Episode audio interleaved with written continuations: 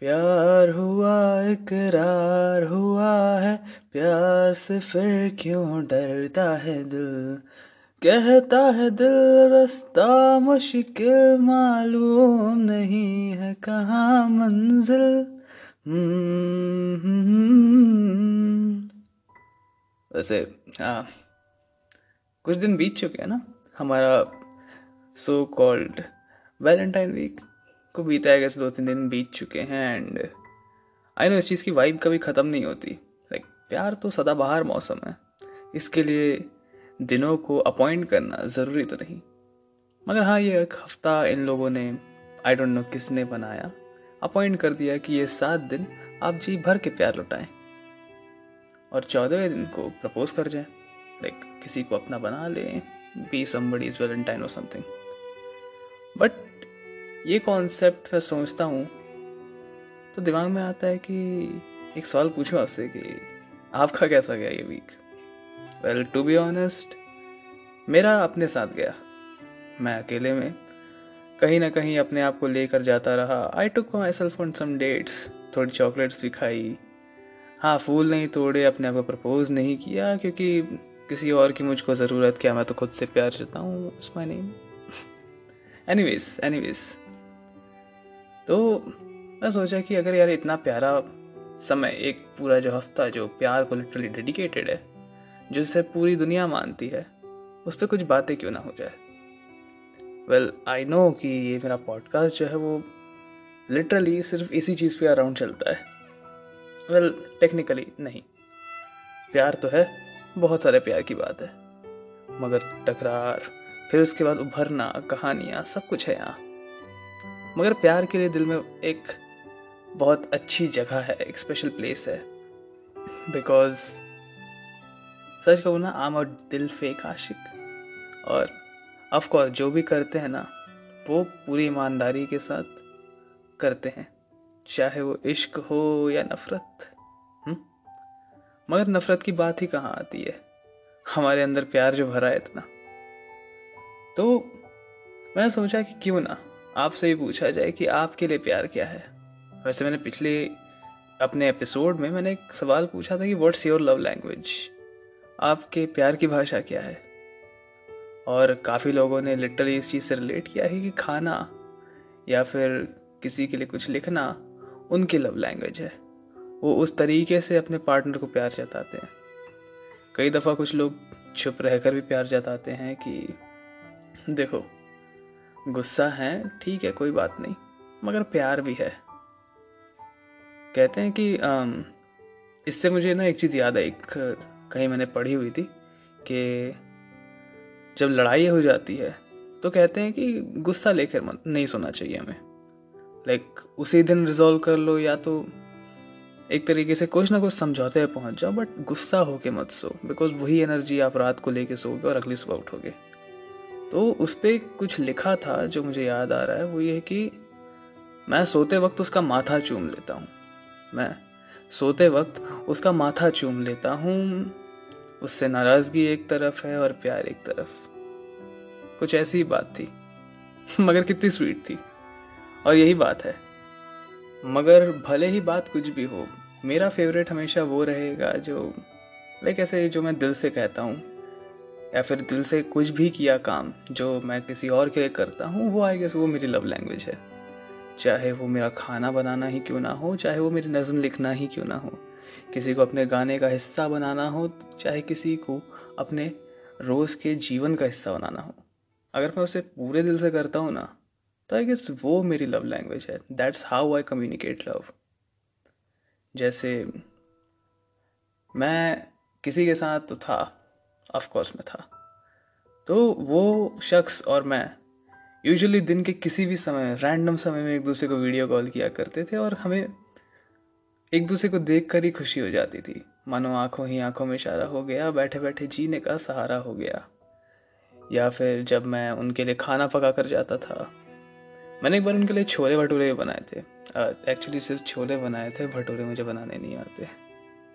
Awkward या फिर कभी जब मैंने उन पर नज़म लिखी या उन्हीं को ये नज़म पढ़ के सुनाई। और इन रिटर्न, मुझे पता चला कि वो भी कुछ ऐसी ही चीज़ें लिखते हैं, कुछ ऐसी ही बातें लिखते हैं जो मुझ पर आके घूमती हैं, जो मेरे आसपास घूमती हैं, मेरी ही बातें करती हैं। शायद उनके ख्याल में मैं भी आता हूँ, और ये चीज़ मुझे बड़ी खुश कर देती है। बट एनीवेज मेरा फेवरेट मैं वही कहूँगा बताया ना? जो मैं दिल से करता हूँ। मैंने कई दफ़ा ऐसे लोगों को भी देखा है जो खामोशी से इश्क निभाते हैं। वो कहना बहुत चाहते हैं मगर कह नहीं पाते हैं तो लिख कर बयां कर देते हैं। या पढ़ने वालों पर छोड़ देते हैं कि, तुम बताओ, मैंने किसके बारे में लिखा है? और रीडर इस चीज़ को किसी न किसी को भी डेडिकेट कर सकता है ईजिली जैसे ऐसा कुछ मैंने भी लिखा हुआ था कि एक खाली पन्ने पर मैंने प्रेम लिखकर छोड़ दिया। एक खाली पन्ने पर मैंने प्रेम लिखकर छोड़ दिया। और लोग समझ गए कि बात किसकी हो रही है। और लोग समझ गए कि बात किसकी हो रही है। एक खाली पन्ने पर मैंने इश्क लिख कर छोड़ दिया। किसी का चेहरा आ गया होगा आपके सामने भी। मगर खैर कोई बात नहीं। कुछ यही एक महोत्सव की तरह माना जाए, इसे एक तरीके से सेलिब्रेट करना होना चाहिए कि एक इंसान की जो फीलिंग्स है, उन फीलिंग्स को एक तवज्जो देने के लिए कि हाँ यार feelings do matter even though we all are busy but I guess प्यार के लिए लेट इट बी थोड़ा सा इजी हम्म। तो हाँ यही बात है कुछ इस पूरे वीक की और I guess you know what एक पूरे इमोशन की. इट्स नॉट जस्ट वीक आप प्यार के लिए कुछ दिन, कुछ चंद दिन ऐसे निकाल के नहीं रखते। प्यार तो हर दिन सेलिब्रेट करने की चीज़ है। उनसे पूछिए जो लोग साथ में हैं। उनसे पूछिए जो आपके घर में हैं, आपके माँ बाप उनसे पूछिए कि शायद वो वो वाला फीलिंग जो आप, हम लोग डिफाइन करते हैं जैसे प्यार को कि एक लड़का लड़की मिलते हैं, दोनों में प्यार होता है and all that they live happily ever after I guess वो एक फॉर्म है लव का।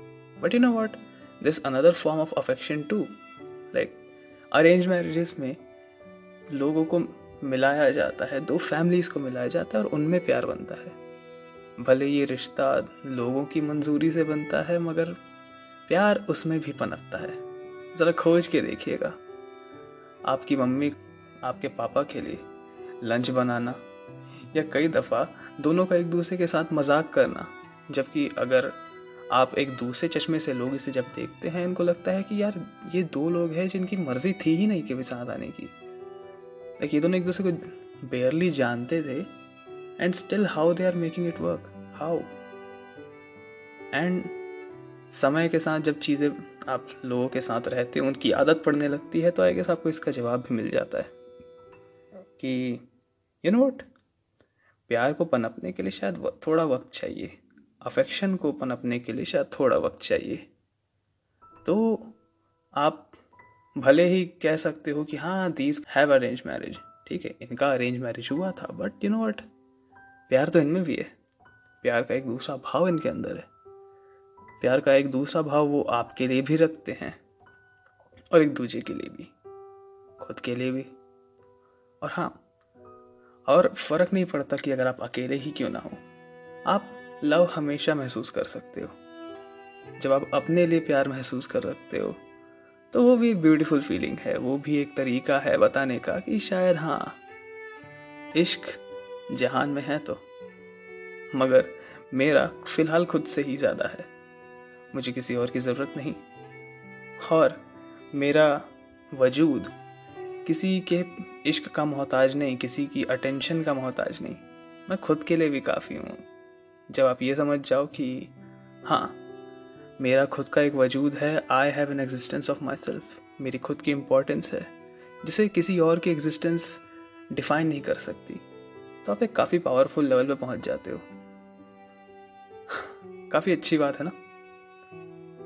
और मैंने एक बात ये कहीं सुनी थी, गौर गोपाल दास जी से, कि उन्होंने जब कहा कि आप किसी और को प्यार तभी दे सकते हो जब आप खुद को प्यार करो।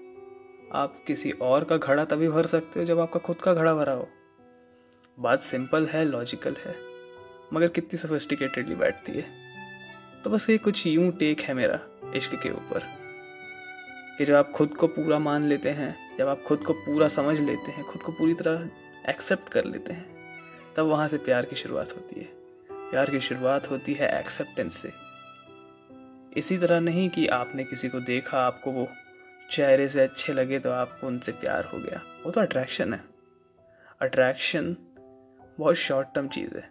लेकिन लव इश्क, प्यार, मोहब्बत, जो भी नाम दो, ये एक लॉन्ग टर्म प्रोसेस है।